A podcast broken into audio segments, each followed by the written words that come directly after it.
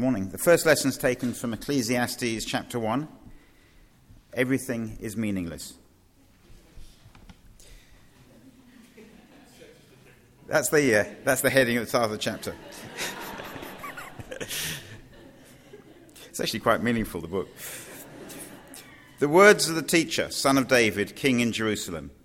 Meaningless, meaningless, says the teacher. Utterly meaningless. Everything is meaningless. What does man gain from all his labour at which he toils under the sun? Generations come and generations go, but the earth remains forever. The sun rises and the sun sets and hurries back to where it rises. The wind blows to the south and turns to the north, round and round it goes, ever returning on its course. All streams flow into the sea, yet the sea is never full. To the place the streams come from, there they return again. All things are wearisome, more than one can say. The eye never has enough of seeing, nor the ear, it's full of hearing. What has been will be again, what has been done will be done again. Is there anything new under the sun? Is there anything of which one can say, Look, this is something new? It was here already long ago. It was here before our time. There is no remembrance of men of old, and even those who are yet to come will not be remembered by those who follow and the heading, Wisdom is Meaningless. I, the teacher, was king over Israel and Jerusalem. I devoted myself to study and to explore by wisdom all that is done under heaven. What a heavy burden God has laid on men. I have seen all the things that are done under the sun. All of them are meaningless, a chasing after the wind. What is twisted cannot be straightened. What is lacking cannot be counted. I thought to myself, Look, I have grown and increased in wisdom more than anyone who has ruled over Jerusalem before me. I have experienced much of wisdom and knowledge. Then I applied myself to the understanding of wisdom, and also of madness and folly. But I learned that this too is a chasing after the wind. For with much wisdom comes much sorrow. The more knowledge, the more grief. This is the word of the Lord.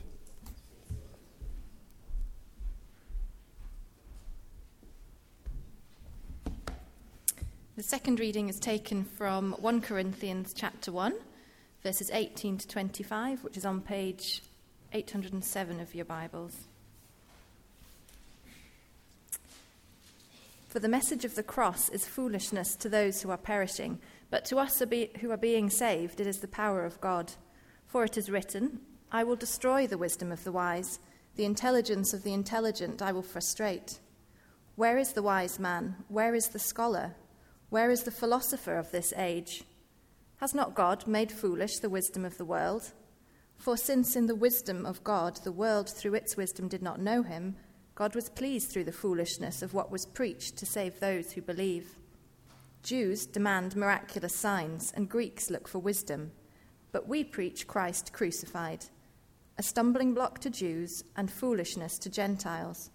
But to those whom God has called, both Jews and Greeks, Christ the power of God and the wisdom of God.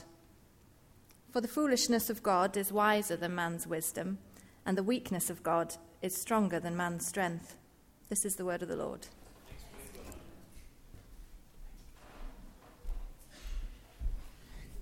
Uh, we continue to uh, explore uh, wisdom and uh, search for it as it's found in the scriptures. Uh, let me again welcome you. Uh, it's great that we can actually come and do that this morning. You'd want to turn back to Ecclesiastes. We're continuing on looking one book one week. We've been looking at wisdom books. We've seen Psalms and Proverbs, and now we turn to that particularly cheery reading that John gave us. Meaningless, meaningless, vanity, vanity. It's all utterly meaningless. Work with us. There, there is meaning. Uh, be assured. Um, before we do pray and look more closely as well, Nelson and Talia, it's their final week with us for a little while. I don't know how long, uh, it depends on who you ask as to whether it's a couple of months or more than a couple of months. But heading to Victoria this as of this week. Uh, it's been a delight to have Nelson, Talia, and Allegra part of our church life. Um, they will be missed, and we look forward to their return. How about we pray for them before uh, we look at the word? Our Lord and Father, we thank you for your goodness to us in so many ways. We thank you for the goodness of friendship and relationship. We thank you for the way that you uh, draw us together uh, here at church that we might know and uh, enjoy each other's company. Uh, Father, we thank you for Nelson and Talia and Allegra, and we pray your blessing upon them as they head down to Victoria for some time. Uh, Father, we pray that it would be a great time of them with uh, extended family, but uh, as well, it'll be a great time as well for them to grow uh, in their love and knowledge of you. Uh, Father, we do as well thank you for the gift of your word, and we pray that we would come to know you better by it, that we would uh, be struck by your spirit uh, and know your goodness, that we might live in such a way that pleases and honours you. In Jesus' name, Amen. It is hard to be wise, isn't it? It's hard to be wise, particularly when we live in a disordered world. You know, when, where do you start on the track to wisdom when so much of life is actually quite frustrating? You know, the best laid plans you set, uh, they come unstuck. You, you, you do the right things, but the outcome comes out wrong. Uh, Robin uh, has worked hard for years, but um, office politics has meant that he has fallen out of favour with his boss. Uh, he's going backwards in his career rather than forwards.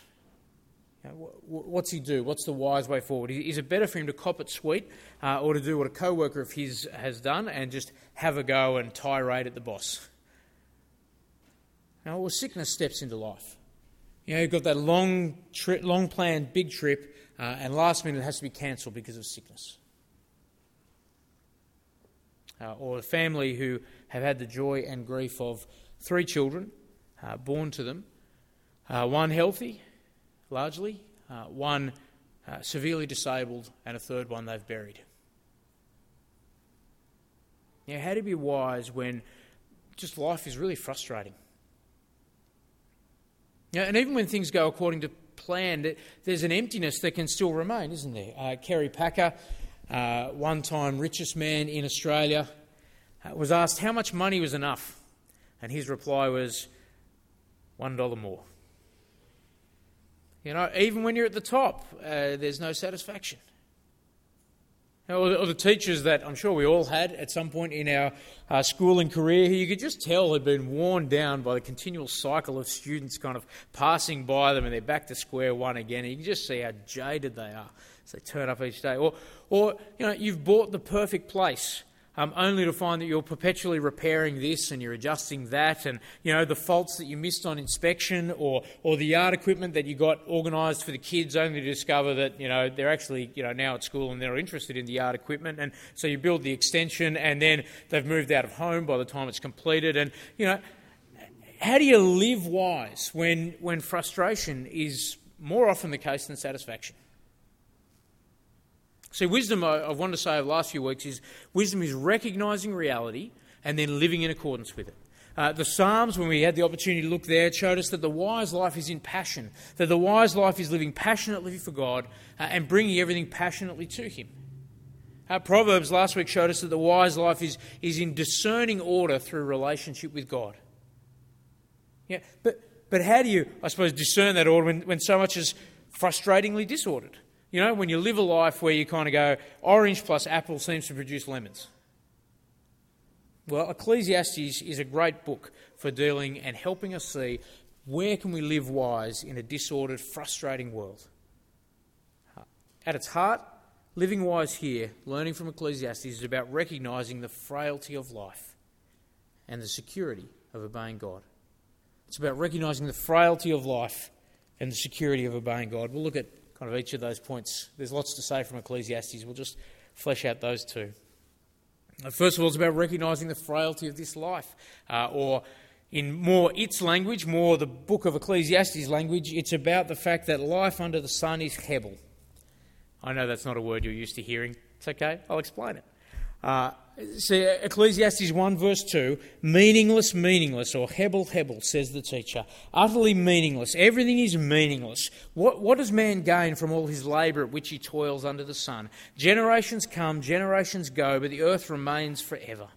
And, you know, you might remember as John read it, you know, it goes on, there's the same patterns of the world, just keeps happening again. Verse 8, they're wearisome more than one can say. Uh, in verse 9, there's nothing new under the sun. You know, even when people say to you, oh, wow, I've made a great new discovery, you kind of go, No, it's actually just kind of a repackaging of the same old thing. It's just you forgot because in verse 11, nothing's remembered of old. You know, so you think you've come up with something new, but it's just that, no, no, it wasn't passed on. We just forgot it. Yeah. Life under the sun is the way Ecclesiastes talks about speaking of the observable world. We go around and we look and we see this, and, and the writer distinguishes it from life under heaven, you know, where, where the eternal perspective of God enters. And life under the sun, he wants to say, is Hebel. Um, Hebel is, is the Hebrew word we have translated there as verse 2, in verse 2 is meaningless. Um, I don't normally kind of do the don't like that word, here's the Hebrew. Uh, but sometimes it just doesn't capture the nuance. Uh, meaningless doesn't quite capture it. Uh, Hebel is more than that. He- Hebel is about um, something that's insubstantial and passing. He- Hebel is like the wind, it's like vapor, it's like breath, it's, it passes, it's like morning dew that when the sun comes out, it, it disappears. Um, Hebel is transient and it's fleeting, uh, it's ephemeral, you know, rootless and unstable. It, it's, it, there's a certain fragility about it. Uh, in Deuteronomy 32, it's used there to speak about false gods. They're Hebel. In other words, there's a deceiving nature of it. They look like they're secure, but they're not. Uh, Hebel is vain and it's meaningless in that sense that it's just something you can't really grasp because it'll always elude you. That's Hebel. And a life under the sun is Hebel. You know, 71 times the words used in the Old Testament, 38 of them are here in Ecclesiastes. Um, if there's anything you want to hear from it, you, you, need to get the idea that life here is Hebel. And, and what he does is he systematically dismantles life under the sun. Uh, so um, the, the, teacher who of 1 verse 2, he goes and he pursues life to its extreme. He samples everything to the max. And what he keeps discovering is that it's Hebel, it's fragile, it's fleeting, it's like you know, morning mist. It's endlessly repetitive and there's nothing new and it doesn't offer satisfaction that lasts. Uh, so he shows that wisdom is Hebel. In 117, I applied myself to the understanding of wisdom, also madness and folly. I learnt this. This too is a chasing after the wind, for with much wisdom comes much sorrow. The more knowledge, the more grief. You know, I listen to the radio and I hear what's happening in Pakistan, and I know more, but I'm sadder for it. Yeah, and even more, he points out in 2 verse 16 uh, a great wickedness that goes on there. Wise and foolish, they still both die, they're still both forgotten. It doesn't make a difference. Wisdom is Hebel, it's passing, it's rootless, you still die. Uh, and he shows that pleasure is Hebel too. Uh, in 2 verse 10, he's, he's, built up, he's talked about how he's kind of built his own pleasure palace. Um, he's got mansions, he's got gardens, he's got a harem. Uh, and he's tried, you know, he, he admits in 2 verse 10, he denied himself no pleasure. He, he did everything he could. Uh, and in the end, it's unsatisfying Hebel. Now, it works the same. 221. He points out how a man may do his work with wisdom and knowledge and skill, and then he must leave all he owns to someone who hasn't worked for it. This too is meaningless. Hebel. Great misfortune. And we know it, isn't it? You know, you've worked hard all your life, and somebody else gets the credit for your work. Ecclesiastes 5 uh, shows how the same thing is, the, is with money and reputation, that, that life under the sun is ultimately all hebel, hebel that, it, that it's fragile uh, and it's vain and it's passing and you just can't hold on to it. It doesn't satisfy. How does this help us be wise, though?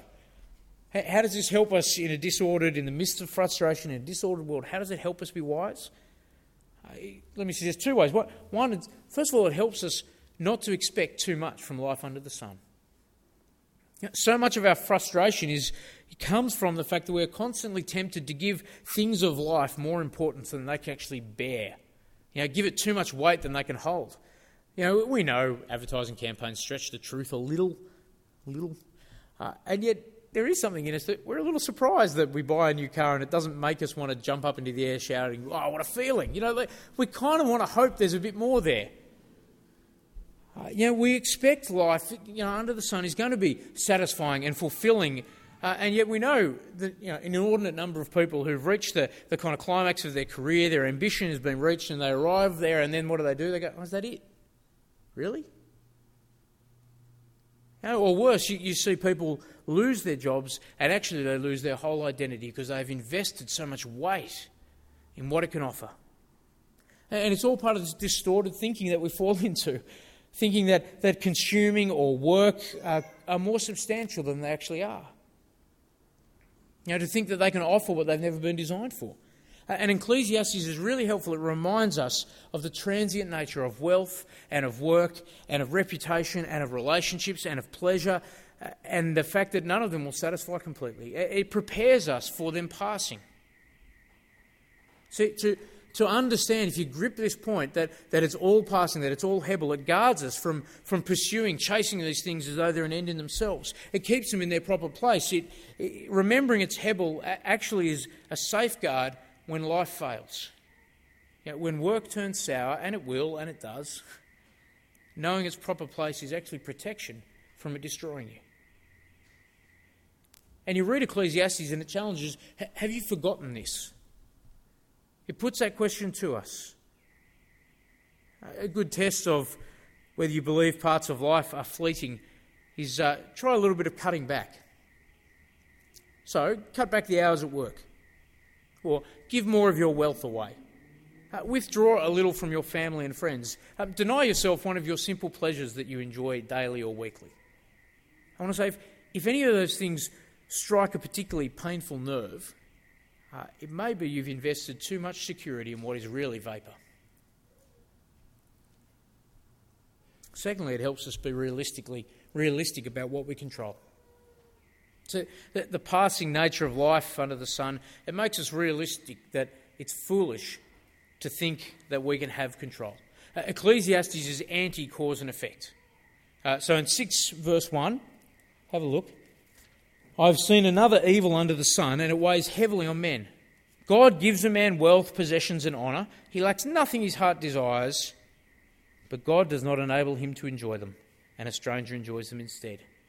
This is Hebel, meaningless, a grievous evil. Yeah, Ecclesiastes reminds us of the frustration that we have because the world just doesn't go the way we want. But it actually does go according to God's plan. Notice that? He's the one who gave it and he gives elsewhere. In Ecclesiastes 3, it talks about there being a time for everything. Uh, you know, time to be born, time to die, time to plant, time to sow. There's a famous 60s pop song that did it, and, you know, yeah, you're there. There's a time for everything, but there's a time for everything because it's appointed by God in 3 verse 11. God has made everything beautiful in its time. Yeah, the world seems like it's in disorder and frustrating when the reality is the world is not in my order, the world is not under my control, and so that's why I'm frustrated. Ecclesiastes shows us that if you want to be wise, you be realistic about giving up control. I reckon that's a, a, challenge for us. I think by and large, our, our gathering of people here are, we have a higher than average number of control freaks. You can disagree with me later on, but I think we've got successful people who are used to controlling life. Uh, and in Ecclesiastes, God is, is shown, I suppose, the picture you get of God is that, that He is aloof and He is removed from us, and yet all the time He's in control of what's going on. And the world is, is set out in Ecclesiastes as a place suitable for sinners you know, a, a, kind of place that's disordered and out of our control in such a way that it helps remind us we've got to give up control and be reconciled with the one who does control. As someone put it, life under the sun doesn't work, but God does.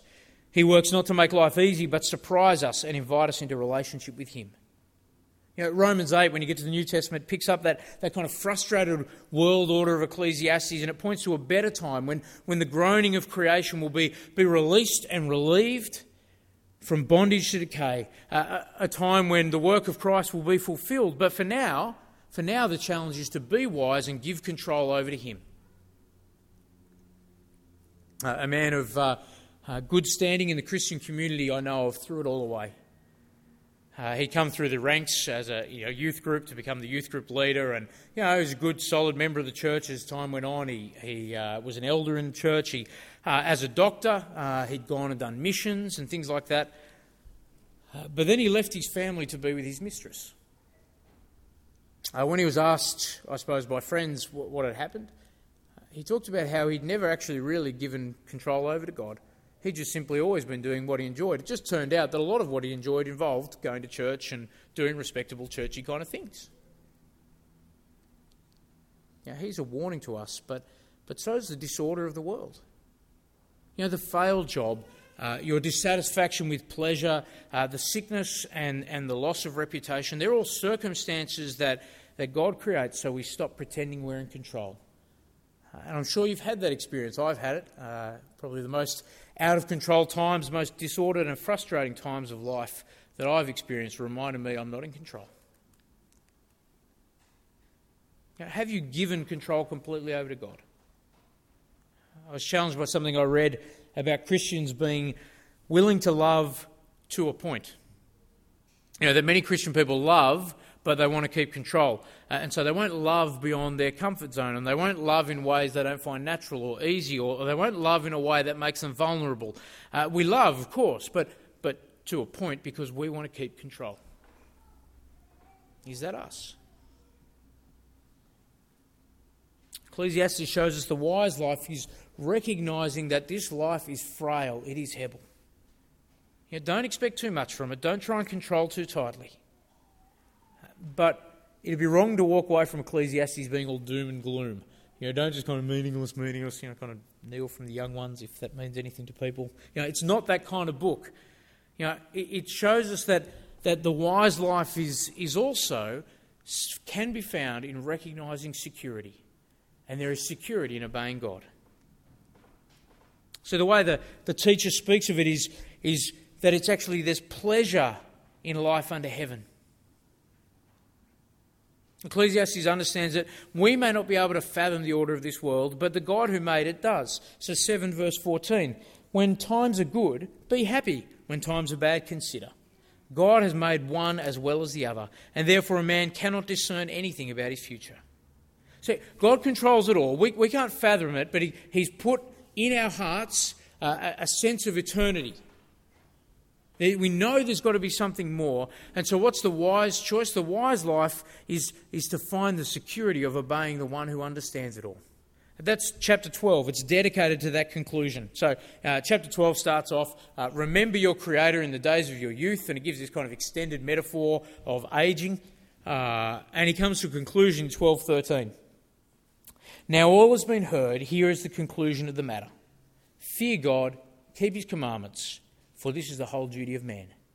For God will bring every deed into judgment, including every hidden thing, whether it's good or evil. You see, life here might be hebel. You know, it might be fleeting, it might be pointless, seemingly it's passing, but there is actually a judge who sees it all and will judge it all, even the hidden things, which actually gives value it, it, to, to the things that go on. There is something beyond it. The, the, the eternity He's set in our hearts can make sense when you realise He will judge it and he will act upon it and he will take it all into account. You know, there is a security of something that will last beyond what we see in the fact that God sees and he loves it when people obey. How does this help us when we're in a frustrated, disordered world? Well, firstly, it encourages us to, to enjoy the gifts he gives. Ecclesiastes, you, you've misunderstood Ecclesiastes if you walk away thinking that life is futile and miserable what it's doing is exposing the problem we have of thinking that our life is an achievement. Instead, it pushes us back to go, enjoy the gifts that you don't deserve, that you can't hold on to. You know, 3 verse 13 eat, drink, take pleasure in your work. That is God's gift. Uh, in 519, wealth and possessions, God's gift to be enjoyed. Sure, life is fleeting. And I want to say, if you, you've been tempted to get in that position where you go, oh, life where it's at at the moment, if I could just hold on to this. And maybe you've been there. You know, things are just going swimmingly. Go, just sadly, that's foolishness because you can't hold on to it. But the wise life says, I will enjoy it now. This is a gift of God's. I can't control it, but I will enjoy it now. Just like the Psalms pushed us to see that wisdom is passion, not calm indifference, uh, Ecclesiastes says wisdom is there in enjoyment, not, not despair. You know, why do you remember your Creator in the days of your youth? Well, so you don't waste a lifetime of not enjoying the good gifts He gives you. Right? Jesus endured a lot of opposition in life. Um, one of the criticisms he received was that he just enjoyed life too much. He was accused of being a, a glutton and a drunkard, uh, not because he was, but because he liked to party. Uh, in Jewish culture, the book of Ecclesiastes was meant to be read annually uh, at a particular feast. They had a thing called the Feast of Tabernacles, um, fancy way of saying Feast of Tents, uh, kind of like a camping holiday. They remembered and had a party remembering the time they lived in the wilderness when God provided things for them. Uh, why read Ecclesiastes then? Why is it a party book? Because uh, it's a reminder enjoy that moment that God has provided. Enjoy life. I, I want to say that's why I Heart Kirribilli is such a fantastic event for us to be running. Because it's about enjoying life. Our God's a creative God. His world is not beige. He's an engineer and an artist. He's both those things. He, he makes an efficient but pleasurable world. You know, I Heart Kirribilli is, is more than just a great art exhibition. You know, it, it says that we value joy, we value creativity. Uh, it says we love the community. Uh, and even more, just, just by us running it, just by being on our property, in our building, it frames it by saying it's God who gives it. It's God who actually approves and delights in enjoyment. Now, the wise life takes the gifts of life always with gratitude. Uh, 1 Timothy 4 puts it everything God created is good, nothing's to be rejected if it's received with thanksgiving. But we're helped in one final way uh, by the insights of Ecclesiastes in the face of frustration, the security of obeying God reminds us that work for God is not in vain. You know, the, the wisdom is in discerning the difference between activities under the sun and activities under heaven, that which lasts. You know, God the judge sees it all. It means that even hidden things have eternal value. To obey Him and keep His commands is an opportunity to, to get involved in something that is not Hebel, but something that lasts. A woman I heard interviewed on the radio talks about how, or she was sharing how she still speaks uh, to and about her dead husband. Uh, he'd been dead for about 10 years. Uh, she does it because she's scared he'll be forgotten. Yeah, that's the eternity God has set in our hearts. But even her method won't work when she passes. He'll be forgotten, she'll be forgotten. But we can actually engage in a work that is eternal. When, Christ lived amongst us, um, he saw the frustration of a disordered world. There's this great moment in Mark 7 uh, where he's about to uh, heal a deaf man, a deaf mute. Uh, in 734, um, just before he heals him, he lets out this groan, this sigh. It's almost like he's, he's frustrated with this fleeting, decaying world, but then he overturns it. You know, he sees the frustration, but he's not beaten by it. He, he died and rose not just to pay for the sins of a disordered world, but to actually transform it to bring about a new perfected order in the resurrection. Um, when you get to 1 Corinthians 15, have a read of that later on, um, there's this transformation that, that will come about because Jesus has had victory over sin and death, and that everyone who trusts in Jesus will share in that. You know, and so Paul concludes in 1 Corinthians 15, because of this great future, um, that their labour in the Lord is not in vain. It is not hebel. It's not wasted. You know, our acts of loving God and loving other people, um, even more introducing people to, to the work of Jesus, it's never in vain. It actually has eternal value in the, in the eyes of God who sees everything. You know, I was chatting to some people over uh, morning tea at 8 a.m. Uh, they regularly holiday in Southeast Asia. Um, and they always take Christian tracts in the local language wherever they go. They've done it in China. They just got back a few weeks ago from Vietnam, uh, where they almost got arrested uh, for what they were doing, standing around handing out tracts. And I was really struck um, in the fact that here are people who, who understand the work of the Lord is not in vain. Not only do they remember to do things like that on their holidays, uh, but they do it at high risk in dangerous places. You know, so many of our, our neighbours live um, devoted to things that will pass and have no substance. And we have the opportunity to actually invite them in to live wisely, to live for something that will last and satisfy that longing for eternity they have, to live obeying the commands of the God who sees all. Know, again, that's, that's really what I Heart Kirribilli is about, isn't it? it? It gives us the chance to have people come and join with us, build relationship, that we might speak to them of the living and true God. You know, explain, we can invite our friends, you know, come and see an artwork, create, I suppose, a little bridge that we might speak to them of life that is so much more. So our world is distorted and it is disordered and, and it is frustrating, but it doesn't mean we can't be wise. Instead, as we recognize the frailty of this life and where real security is found in obeying God, we actually can be wise. And let's pray that we would be. Our Lord and Father, we thank you for the Lord Jesus Christ, and we thank you that He is our wisdom and righteousness and redemption. Uh, and we thank you that even in a frustrated, uh, decaying world, uh, there is possibility to live wise. Father, help us to see the passing nature of the things we try and hang on to. Uh, and even more, help us to delight in the gifts you give us and live in obedience to you. We pray these things in Jesus' name. Amen.